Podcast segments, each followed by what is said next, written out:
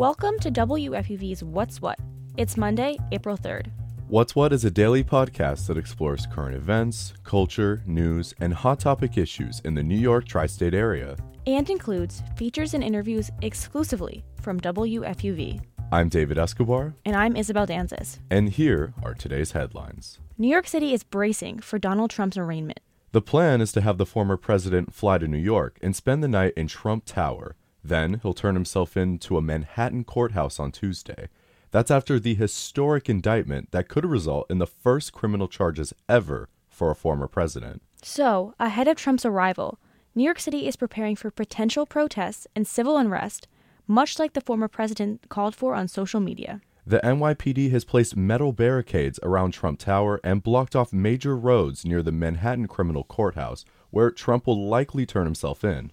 The New York Young Republicans Club says it'll join the protests in support of the former president in a park across the street from the courthouse. Trump's arraignment is expected to go down around 2 o'clock on Tuesday.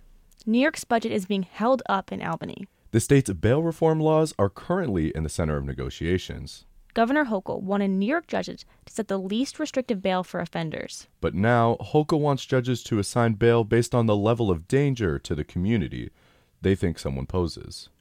Hochul's plan received backlash from Democrats and Republicans. Democrats want more social programs that address the root of crime like poverty, and Republicans want judges to have the right to deny someone release before bail is set. Other issues like Hochul's housing plan and financial support for the MTA are also causing budget delays. Lawmakers missed the April 1st budget deadline and are expected to pass an emergency spending measure to pay state employees by the end of the day. Happy birthday to the cell phone. Today marks the 50th anniversary of the first ever call made on a cell phone. That first call was made by a Motorola engineer on a handheld cell phone in Midtown Manhattan. Martin Cooper reminisced on his monumental phone call on the Today Show. On the first cell phone call, Cooper dialed up Bell Labs, a rival company, to brag about calling them from a portable phone. March Madness just crowned its women's winner. Louisiana State University fought hard for the decisive win over Iowa, earning the school's first ever basketball championship. LSU star Angel Reese went toe to toe with Iowa's Caitlin Clark, who made records of her own. Clark scored 191 points, the most ever by any college player in this tournament. And tonight, the NCAA will crown its men's winner as San Diego State takes on UConn. The Huskies are slight favorites in the matchup, but the Aztecs look to ride the high of the buzzer-beating game winner that propelled them into the final. Tip-off for the game tonight is at 9:30 Eastern. The band The Cure says they're canceling 7,000 tickets for their upcoming North American tour. The Cure's lead singer announced that the band discovered 7,000 tickets had been purchased by fake accounts associated with reselling websites. Robert Smith announced that all of those tickets had been canceled and will now be sold again to fans. The original tickets won't be refunded. Instead, proceeds will go to Amnesty International.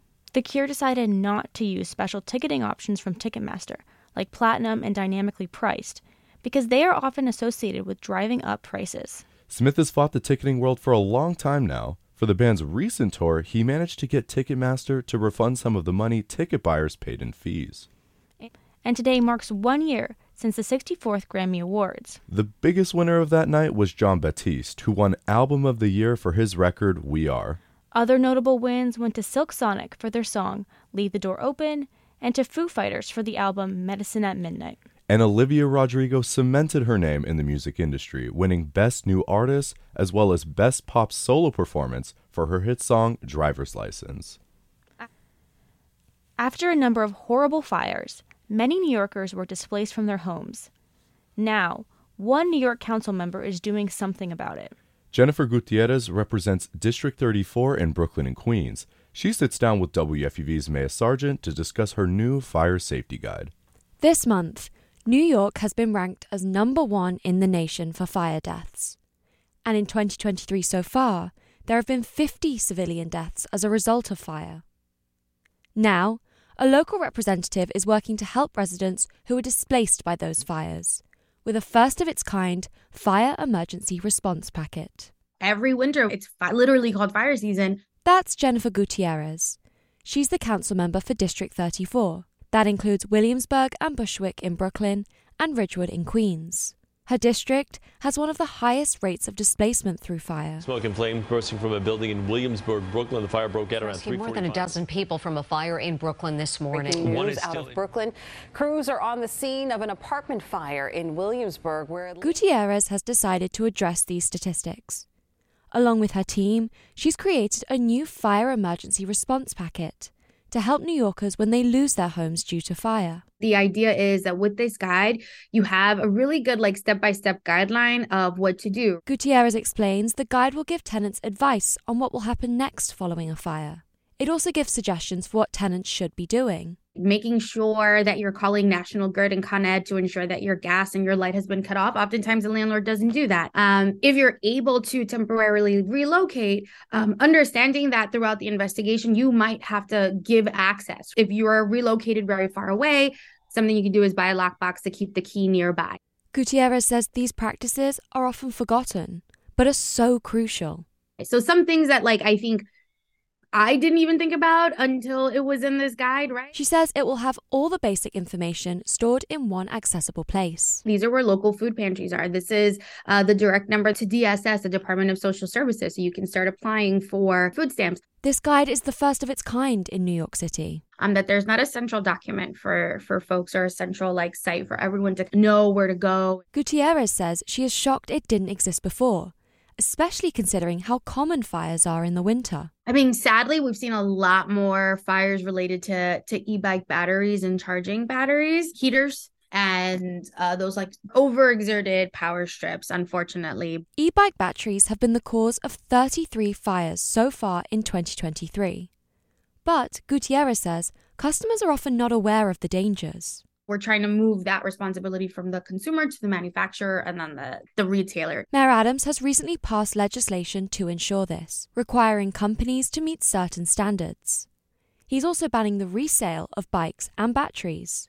Gutierrez says she is happy to be a supporter of these bills, and it's often difficult to engage with victims. what we find is us as as even government officials it's really it's really challenging to interface with these victims just because of privacy reasons This was one of the main reasons for the creation of the fire safety packet. But at its core, she's just happy she can help the constituents of her district. a uniform way for any victim of a fire to know that this guide exists and where they can access it in physical form or or digitally You can find the Fire Emergency Response Packet at www.council.nyc.gov slash Jennifer Gutierrez. For WFUV News, I'm Maya Sargent. That was WFUV's Maya Sargent talking to Council Member Gutierrez. And that's our show for today. I'm Isabel Danzis. And I'm David Escobar. Check back with us tomorrow around 3 o'clock for more news, music, culture, and sports. And tell your friends so they can find WFUV's What's What at WFUVnews.org and wherever you get your podcasts.